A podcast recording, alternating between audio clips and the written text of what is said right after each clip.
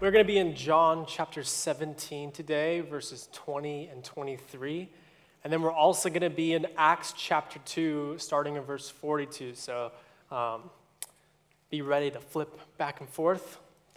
If you're new to the Bible and don't have any idea what I just said, ask somebody to help you. I'm sure that they would love to help you find the passages that we're going to be reading together. John 17, and then it's also going to be on the screen for you also. Starting in verse 20, these are the, Lord, the, the, the Lord's words, um, Jesus. I do not pray for these alone, but also for those who will believe in me through their word, that they all may be one, as you, Father, are in me and I in you, that they also may be one in us, that the world may believe that you sent me. And the glory which you gave me, I have given them, that they may be one just as we are one. I in them, and you in me, that they may be made perfect in one, that the world may know that you have sent me and have loved them as you have loved me. Flip over to Acts chapter 2. Starting in verse 42. And they continued steadfastly in the apostles' doctrine and fellowship, in the breaking of bread and in prayer. Then fear came upon every soul, and many wonders and signs were done through the apostles. Now all who believed were together and had all things in common, and sold their possessions and goods, and divided them among all as anyone had need. So, continuing daily with one accord in the temple and breaking bread from house to house, they ate their food with gladness and simplicity of heart, praising God and having favor with all people. And the Lord added to the church daily those who were being saved. Let's pray. Father, we love you so much. We're here today, God, because we love you. We're not here, God, to check off a box and come to church because we have to. We're here because we want to hear from you today. We're here because we believe that you have a word for us, a direction for our lives, that your word is living and breathing and is going to penetrate the depths of our hearts, God. We ask for that today. We're not afraid of it. We're not afraid of the conviction. We're not afraid of the encouragement, God. Just show us where your will for our lives are. We do pray that you would speak to us. We love you. It's in Jesus' name we pray. Amen. So we find ourselves in dropping into the middle of two different stories. The first um, is what some scholars call the high priestly prayer. These are the last moments of our Lord Jesus Christ, and he is about to be um, taken to the cross in the next uh, few hours. And um, he begins, during this moment, he begins to pray for his disciples. Uh, he prays for his current disciples, the 12 that were with him, and the, all the other ones as well. But in the section that we read, we see he's specifically praying for those who will believe in the gospel, his future disciples, the ones that will be touched by the message that is spread um, across the earth. The second story is about 55 ish days later. We find um, this is right after the Holy Spirit has come upon the disciples. Um, the Holy Spirit has revealed his power through the signs and wonders of the day of Pentecost. And Peter, who previously wasn't that great with words, preaches a message that is empowered by the Spirit that reaches 3,000 people and causes them to be born again. And while these two stories are in separate writings and are written by separate authors, they have an undeniable connection that's really important for us this morning. It would seem that the description that we just read in Acts chapter 2 is the answer to Jesus' prayer to his Father in John 17. In John 17, we see Jesus asking that the Father would make it so that his disciples were one with each other and one with him. And then what we read in Acts chapter 2 is that they were they displayed a level of oneness that you don't have to be a Bible scholar to see how incredible it was. They ate their food together, they gave of their possessions, they sold their possessions so that they could give money to those who were struggling. They continued daily together, worshiping God, eating meals together from house to house, being thankful for what they had. This is an incredible outworking of the vision of Jesus. And you guys know this whole series, what we're going through is what was Jesus' vision for the church? What did he pray about and envision when he died on the cross and rose again for our sins? What did he envision for us? And I think pretty clearly we see a beautiful vision of Jesus for the body of Christ when it comes to how we are supposed to act as a family. But jumping to today, I look at our church culture, and what I mean by our church culture, I mean our westernized American version of Christianity. And it would seem that we are struggling to live out the prayer of Jesus. Now, I know whenever I start talking about America, it, the, our culture in general, the reaction can be to get emotional and defensive. But I really want to encourage us today we're disciples of Jesus, not disciples of America. And it's important for us to be able to critique our culture and what has been influencing the church so that we can become more like Jesus. Do we all agree with me on that? I think it's safe to say that we live in the most individualistic culture on the planet right now, and possibly that's ever existed. We in America have been socialized to believe that our dreams, goals, and personal fulfillment ought to take precedence over the well being of any group to which we belong, our church, family, our, our church or our families, for example. The immediate needs of the individual are more important than the long term health of the group. So we leave and withdraw rather than stay and grow up when the going gets rough in the church or in the home. We view life as an individual journey where we are free to be ourselves and perceive ourselves as we wish, and our goal is to be self sufficient and the creator of our own happiness. There's much to be said about the positives of freedom, but there are some problems with this extreme view of individualism. Just hear me out here. For one, this view rips the life away from any long term deep relationship. There is no possibility for deep relationships when love, when someone is living in an extreme individualistic worldview. For example, how can we expect a marriage to thrive when life is all about my happiness and the way I want to live? All the people that are married should agree with that, right? But on top of the relational damage it causes and how it causes us to not have any deep long term relationship, people are feeling the effects of individualism through loneliness and narcissism. Our culture is more lonely than it ever has been, and I bet we're a bit more self consumed than we ever have been, also. According to David Brooks, who is a columnist for the New York Times, 35% of Americans over 45 are lonely. 50% of Americans say no one knows them well. Married couples entertain friends at their home on average of eight times a year. Only 8% of Americans have meaningful conversation with their neighbors.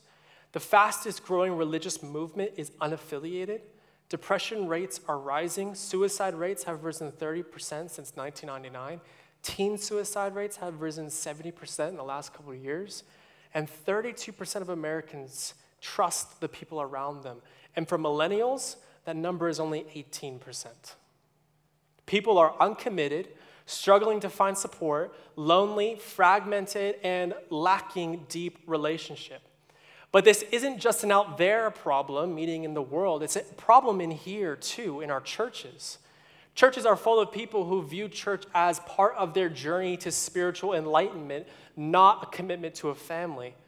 People come into church, get their fix of Bible reading, go home, and that's it when it comes to church. Our relationship with the church can be half hearted, and at the center of our church experience usually is us as individuals rather than the community of Christ.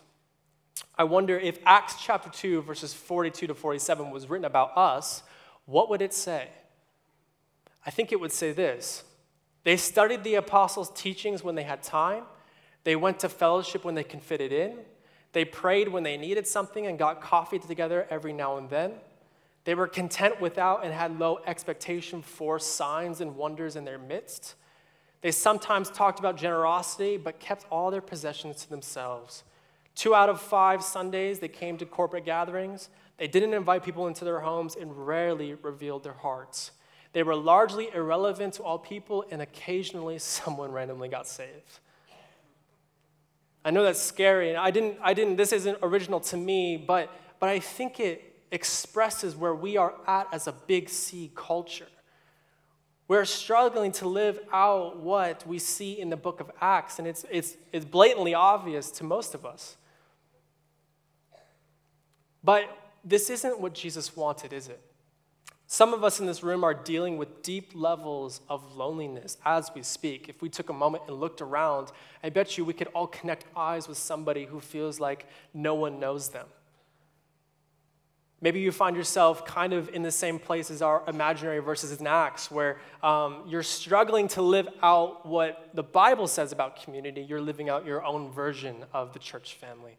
Or maybe if you're honest, uh, you are consumed by your own ambitions to build a life for yourself, and you care little about what people, the, you care little about the people that we are supposed to call our eternal family.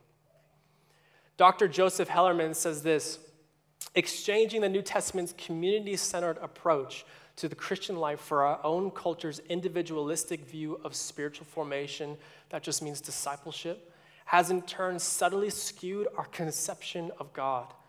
God has now been recast in the role of a divine therapist who aids the individual Christian in his or her personal quest for spiritual enlightenment self-discover- and self discovery.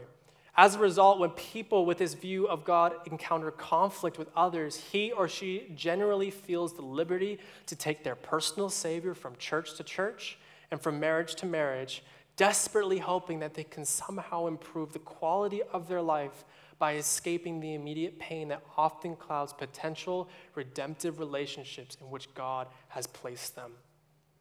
Was this the prayer of Jesus? When Jesus prayed that we would be one, is this what he imagined? A group of people that are consumed with ourselves, a group of people that are struggling to live out the family of God. And I know that um, whenever we make statements like this, it's really easy to generalize and say these are our problems. And I know individually, maybe some of us are good at community, and maybe some of us aren't struggling with certain things, but I think we all can find something in that description of the book of Acts that, that I read earlier that we lack in, that we struggle in, that we need to grow in. And you and I both know this is not what Jesus prayed over. This is not what Jesus wept over. This is not what Jesus died on the cross for. This is not what Jesus rose again on the third day and blessed his community. That's not what he envisioned. Right? Okay, just making sure. so I did youth ministry, and like every two minutes I had to say, You with me? You with me? Just because most of the time there's a little quietness and a little tiredness, you know? So if I say that, that's why, okay? we know this is not what Jesus desired. We know this is not what he envisioned. So that means that we have to embark on a journey to f- understand what Christian community should be, not through the lenses of the American dream or any earthly understanding, but through the teachings of our rabbi Jesus and the writers of the scriptures.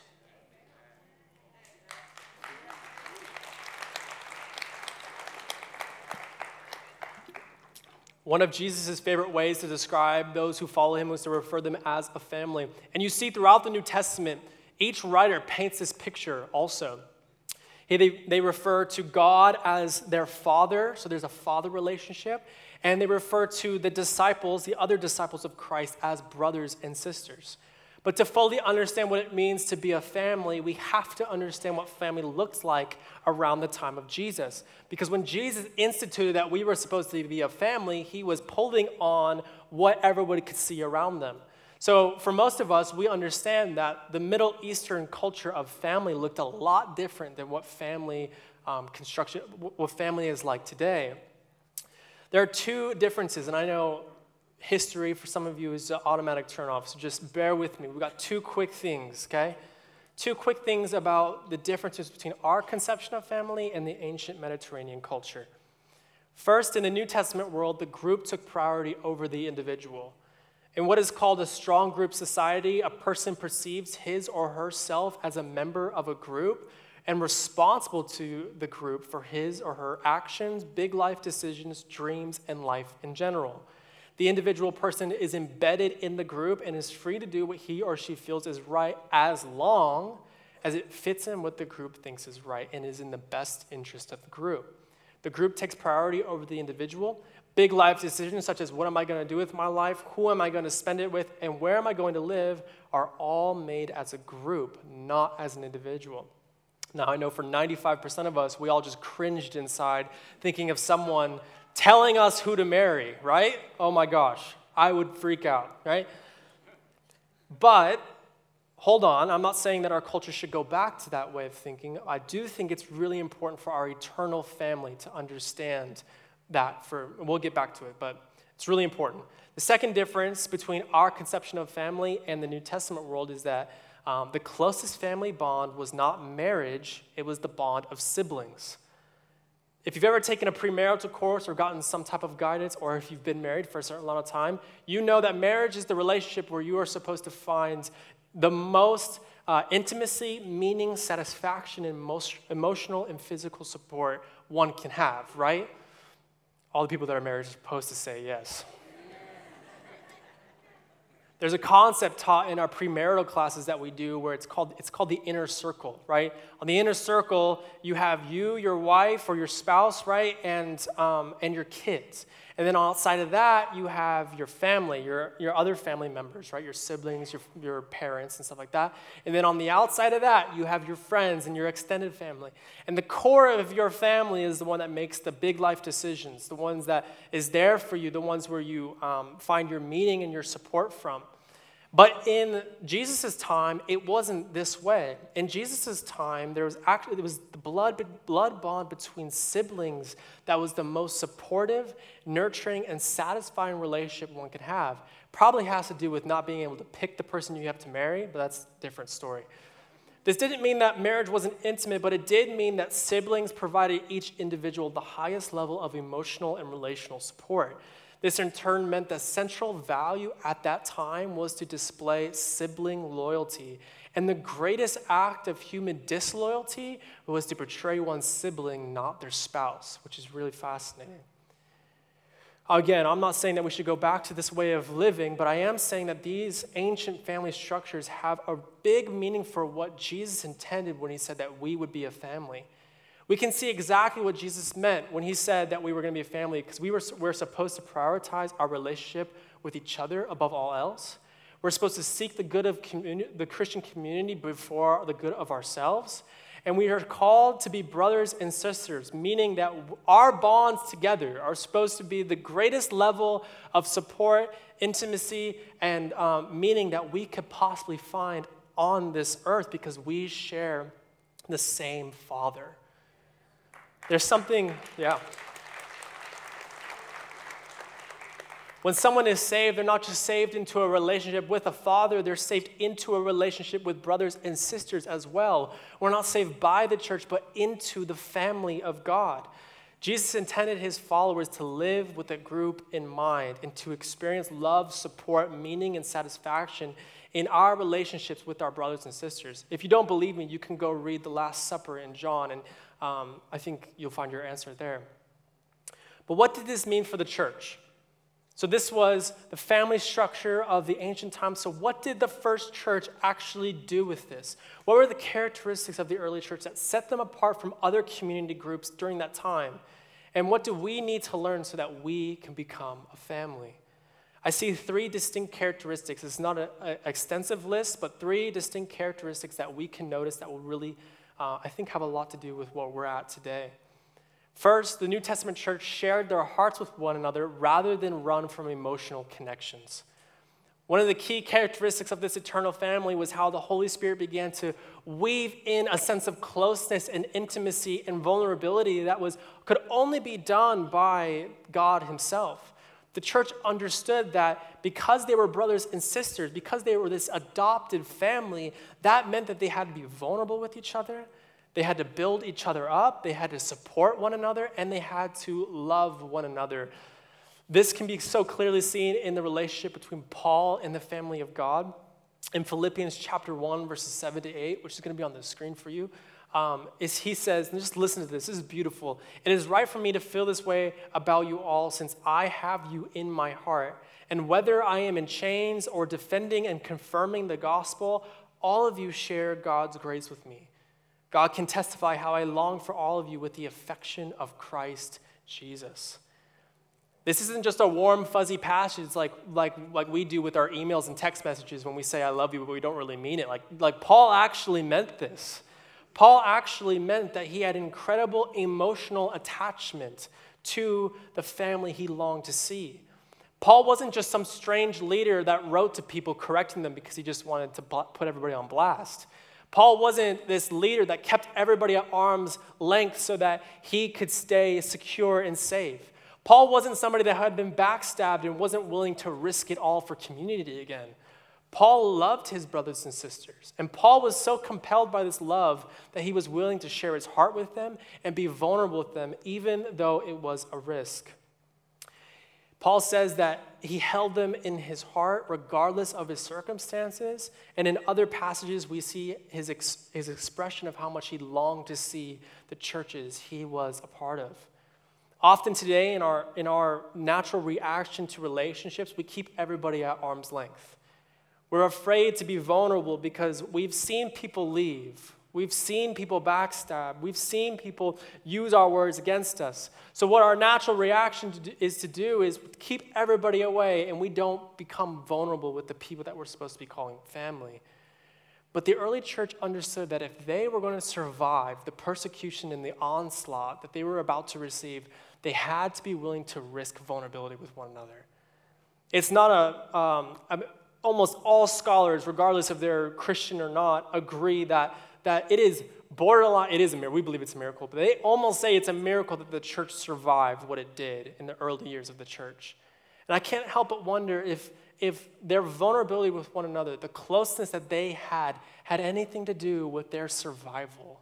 Their survival in the most persecuting persecutive moments in the church's history. The church understood that they were called to be means of God's grace and love to his children, our brothers and sisters, and through their vulnerability and love, they could actually be that means of grace for one another. The second characteristic that we see in the New Testament church is that they shared what they had with each other rather than look out for themselves only. And while sharing our material goods with one another is a basic practice of Christianity, it can sometimes be one of the hardest ones for us. But sharing our material goods has always been a key aspect of the church, and it's impossible to skip over. In 1 John 3 16 to 17, we read, By this we know love, because he laid down his life for us. And we also ought to lay down our lives for the brethren. We know that verse, right? But let's read the next one. But whoever has this world's goods and sees his brother in need and shuts up his heart from him, how does the love of God abide in him? It would seem that John cannot perceive the love of God being in someone's heart for that person to shut up their goods, what they have, from the people that are in need.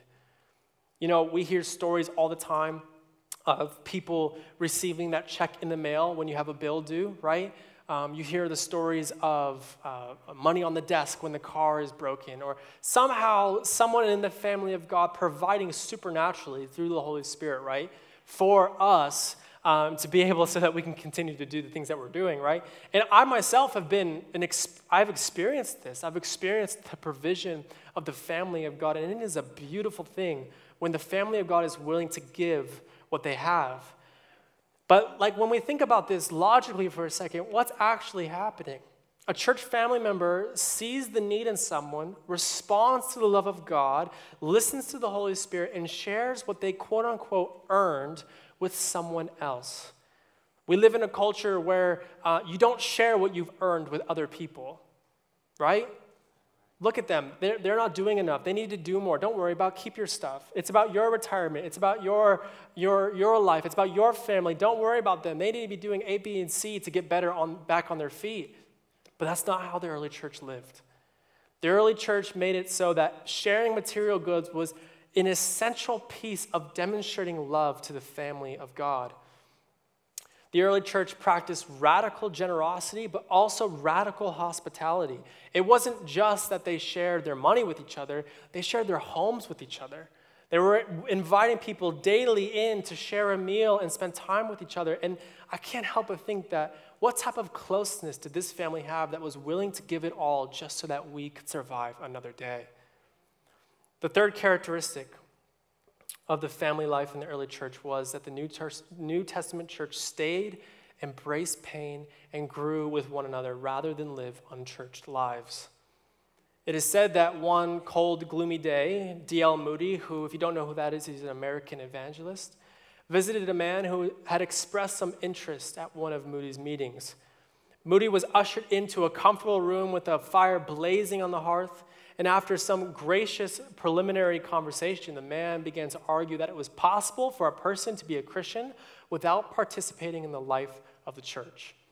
As he made his elaborate and detailed arguments, Moody leaned forward in his chair, took a poker, and pulled a flaming coal from the fire out onto the stone hearth. Moody watched as the coal slowly dimmed and went out.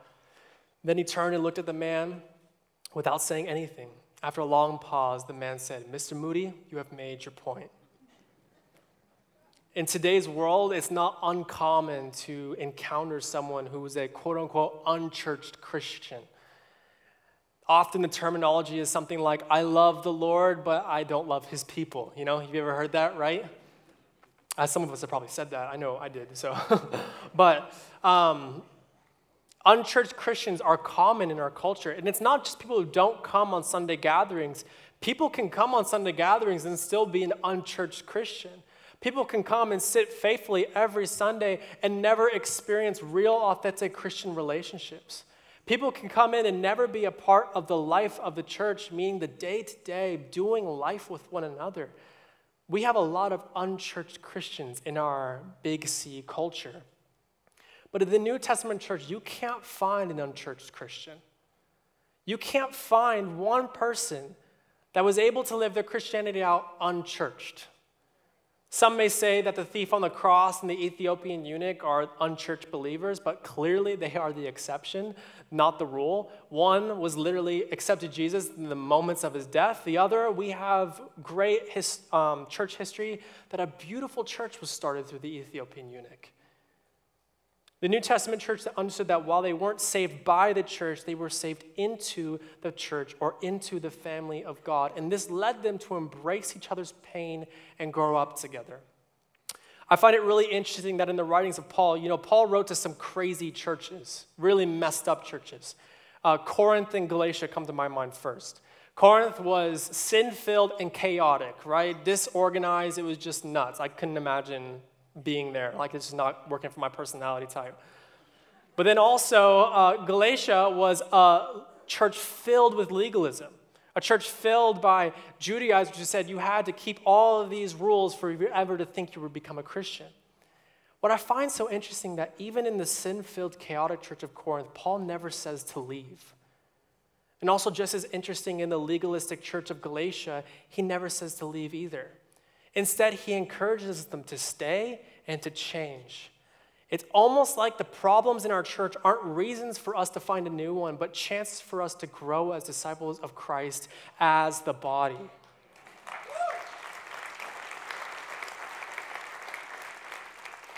We live in a church culture where we've talked about this in the past week, where we treat churches like you're buying something from the store. If it doesn't meet my expectations or what I want, I'm not going to be here. But that's not what the New, Testament church did. They understood that if the flame of the gospel was going to thrive in a world that was extremely anti Jesus, they couldn't hop around from church to church. They couldn't try to find the one that Paul liked. They couldn't go to Philippi, all of them at once. You know what I'm saying? They had to stay with one another. They had to look past their preferences and sometimes even past their struggles and their problems and figure it out together and embrace the work of dealing with each other's hurt, pain, and struggles. This group was able to grow with each other even in some crazy circumstances. This is a beautiful outworking of the vision of Jesus, is it not? Right? A community of people centered on the gospel of Jesus Christ, there for each other, being vulnerable with each other, practicing radical generosity and radical hospitality, staying one, with one another, embracing each other's pain. This is a real church family. But the problem, there's a problem with this vision of community. There's a problem with this idea of church family. And the problem is you and me. I've grown up in the church, as most of you know. And um, I know some of us here haven't grown up in the church, but I think you're going to be able to understand what I have to say. I've heard the vision of community, right? Beautiful preaching, great, great, um, you know, options at our church for what community could look like, amazing Bible studies, and I have seen it not practiced. Do you know what I'm saying? Growing up, um, it's a, uh, I'm not going to say that, never mind.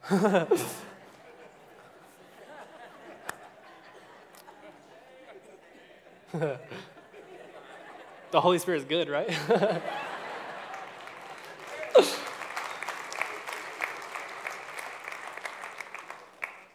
I've seen Christian communities that were defined by gossip and slander. I've seen entire communities get consumed with earthly kingdoms rather than, than the work of the kingdom of heaven. I've seen and heard and unfortunately experienced the hurt and the pain that sometimes comes with being a part of the community of Christ. I've seen people backstab. I've seen people tear down with their words. I've seen people claim to be Christian and say they love Jesus, and at the same time, never really display that love in their lives. I'm willing to bet that I'm not the only one. I'm willing to bet that some of you here today are uh, struggling with the idea of entering into the family of God. You love God. you love God. But man, have you met his family? They're nuts. Sometimes church feels more of a burden than it does a gift. Sometimes people tear you down when they're supposed to be building you up. Sometimes when you come in and you're vulnerable with your problems, all you get is a Bible verse slapped in your face tell you get on with it. And you just hurt. And I bet some of you today are struggling with deep levels of pain and loneliness because you came to the body of Christ, but you haven't experienced this beautiful vision that Jesus laid out for them. Some have said that there's four stages of Christian community. The first one is excitement. This is what happens when you come to a church for the first time, or you join a Bible study, or you join a small group, right? You come, the church, you find the church, the teaching is good, the worship is amazing, and oh my gosh, there's coffee afterwards. This is great, right? This is my home church. I'm sticking here. And then uh, for a small group, for example, the same thing. They meet on the right night, they're going through an awesome study, they're super deep and super vulnerable. They let your kids run around and be crazy. Like, it's just good. And they have coffee, right? Coffee is a consistent theme in this stage of excitement. You come and you're excited and you see, like, this is potentially the community that I've been searching for. This is potentially what's going to heal me. This is potentially what's going to show me the love that I feel like I need and I deserve. This is, this is where I'm going to find hope. And then you meet disillusionment. This is the second stage. You suddenly realize that you are in a community of people just like you. I thought this was going to be a group that was going to heal me. I thought this was going to be a group that was going to love me. But in reality, they're just as mean as I am inside of my head. Disillusionment causes us pain because we realize that what we thought was a community of saints, we actually got a community of sinners. And people make mistakes, and we're hurt by those mistakes. We can't just brush off their mistakes. We can brush off our own mistakes pretty easily, right? But we can't, those other people's mistakes hurt. When they say something that, hurt, that rubs you the wrong way, or they do something that, that causes you pain, or pluck on strings that are just from your past, deep, deep levels of pain, you experience disillusionment. What we thought was going to be a safe community and meet all of our needs and provide us everything that we ever desired in an eternal family, we actually realize that people make mistakes. Unfortunately, this is where most of us stop. Most of us stop at this stage. And we go from place to place, group to group, relationship to relationship, church to church, just meeting those two stages. We get excited, and we come down. We get excited and we come down. And we just stop there. And if you're an introvert like me, what you probably do when you experience pain is you crawl back into your shell and find healing in your isolation. My wife, when I was talking to her about this teaching, she said something so good. She said, I've never seen isolation work. I've never seen somebody go into isolation and come out a better Christian. We know this is not what God wants, though. We know deep down inside, we can read our Bibles, we can understand that we are not supposed to be isolated. but we cannot perceive another way for us not to get hurt.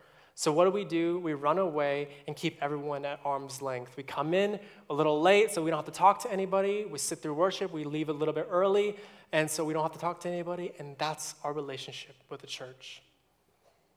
But God desires us to push through disillusionment and come into the third stage. And that third stage is recognition. First, we have to recognize that it's possible to hang out at church a lot, come to Sunday worship, raise our hands during worship, amen the pastor, read our Bible, and still never transform into the image of Jesus. It's possible to come in here and still be the same when we walk out. It's possible for us to actually not experience the transforming work of the Holy Spirit, even though we are physically present in the room. We have to realize that this Christian walk is more than just learning to hide our sins, but learning to become people with less sin through the transformation into the image of Jesus Christ by the power of the Holy Spirit.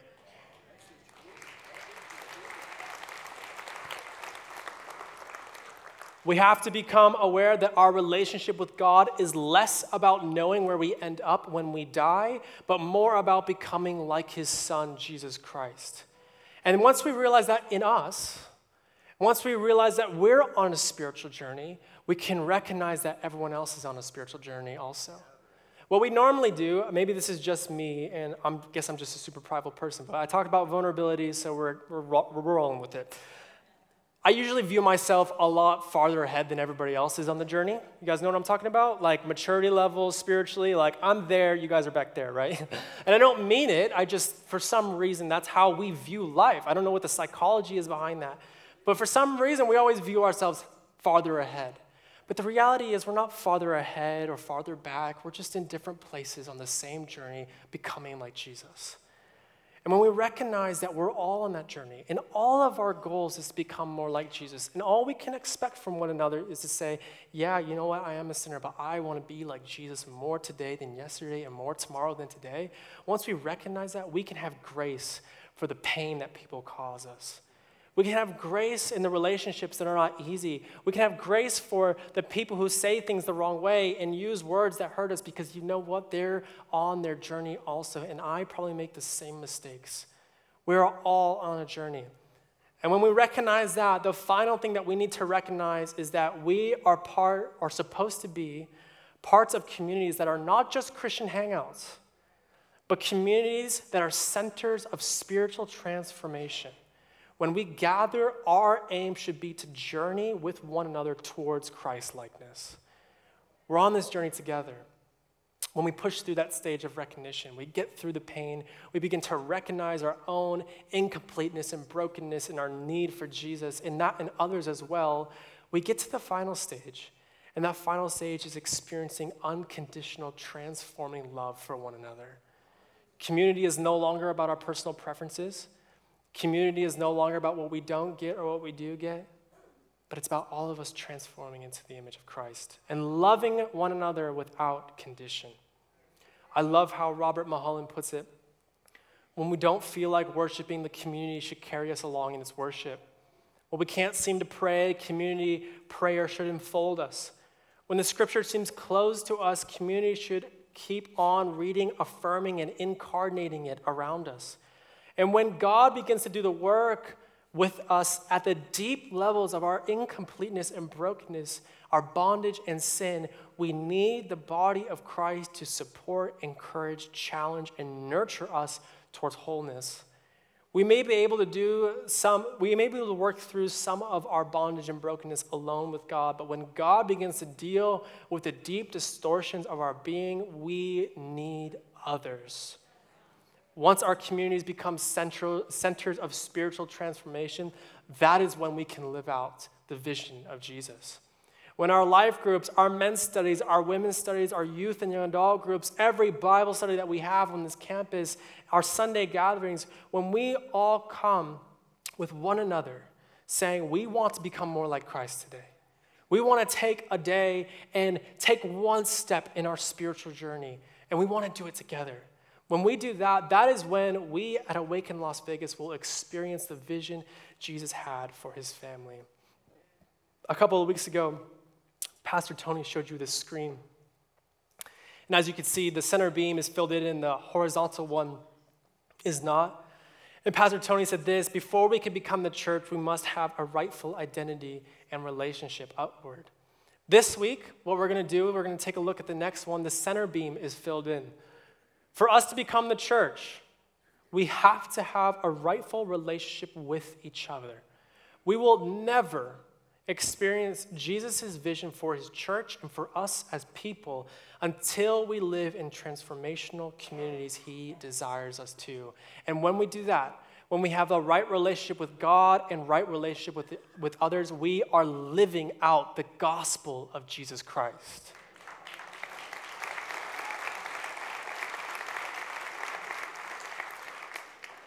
This transformational community cannot be forced on anyone. None of us can make you go to a Bible study or a life group. It takes all of us being willing to respond to the message of Jesus and willing to be vulnerable and walk in this spiritual journey with each other. When we begin to do that, we will experience building up, the building up of each other in love. We will experience radical hospitality and radical generosity. We will experience a family like community and everything else Jesus envisioned for his family. But it starts with us being willing to walk with one another in our journeys of spiritual transformation. The journey is in front of us. Are we willing to walk it? The question for many of us becomes how? How do I do that? For a lot of us, um, it's, this is a really important question because it's one thing to hear, it's another thing to do. And we want to be doers of the word, not hearers only. Am I right? There are a lot of practical things that we do at our church to help foster these communities of transformational, um, uh, spiritual transformation. But one that I want to highlight today is our life groups. Life groups are not designed to be another church prog- program, but they are, des- they are designed to be our best attempt to replicate what the early church had in uh, the New Testament. If you're a Bible nerd like me, you probably noticed that um, there are two types of gatherings in the New, church, New Testament church here in Acts. The first was a corporate gathering for worship, right? They got together and they praised the Lord in the temples. And then the second gathering was from house to house. They gathered together in their homes, they shared meals together, they lived life with one another on a very basic level. And this is really important, and this is what our life groups are. Our life groups are a, practical interpretation of that. We want, if, if we were a healthy, like if everybody was super healthy in our church, our thought, our, um, our theory is that we would all be living this model out that we see in Acts. We would come together on a Sunday, we would gather together, and then we would gather during the week in some form to be with each other and do life with one another. And these life groups are um, the way we are encouraging us to do that today. After we're done here in um, the, the lobby, there's going to be some new life group leaders that don't have a lot of people in their life group yet because they just started. They're going to be at the iPads by the reach wall. And I want to encourage you if God's placing on your heart today to join a life group, go talk to them. Go make a conversation and get joined in. If there's nobody, if you don't find the person or you're unable to um, get plugged in through personal contact, go on the website and get, a, get plugged into a life group. These are our way to live out transformational community. But it doesn't stop there. That's very practical, but, but in reality, you and I need our hearts changed. We need an overabundance of love for one another to come that only this, the Holy Spirit can bring. Today, what we're going to do is we're going to take a moment to respond to the Holy Spirit. And I know that um, some of us today have struggled with community. Some of us have been hurt. Some of us are dealing with pain. Some of us are dealing with um, just things that were said or done to you that just really hurt you because of the community of Christ. And I want to encourage you with two things. First, we're going to have um, some people that are going to come up in the front, and they're going to be here for prayer, for you guys to, to receive prayer and um, be healed, right? And then also, Miriam is going to come up and she's going to lead us in some music. And as she does, I really just want to encourage us to take the time to respond to the Holy Spirit to pray what He's been speaking to you, to ask Him what He's putting on your heart. Maybe there's somebody He's asking you to give to. Maybe there, there's, He wants you to open up your home on a certain, a regular basis. Maybe He wants you to be a part of a life group or start a life group. I don't know what the Holy Spirit is, spe- is speaking to you, but you and Him do. So let's take a moment today and really engage with the Holy Spirit and not live lives where we hear and we say amen and then walk out and never change, but live lives that are changed by the power of the Holy Spirit. Amen? Let's pray. Father, as we enter a time of just prayer and a moment to respond to you, God, I pray that you would just begin convicting our hearts. That we would begin to be willing to say, Whatever you have for me, Lord, I am here. I am your servant, and I will do what you called me to do. And I know that some of us in here have struggled with the family of God, and we've been hurt, and we've been, uh, we're lonely maybe, and we're experiencing levels of, of, of narcissism, and we're just consumed with ourselves. God, give us the ability to break free from those chains, to be actually free. Not free just to do whatever we want, but free to live the life that you've called us to live. God, we ask that today, that when, as we respond to you, that you would just place people in our minds, place um, ministries in our minds, God, that we would begin to see a transformation in the church of Awaken Las Vegas.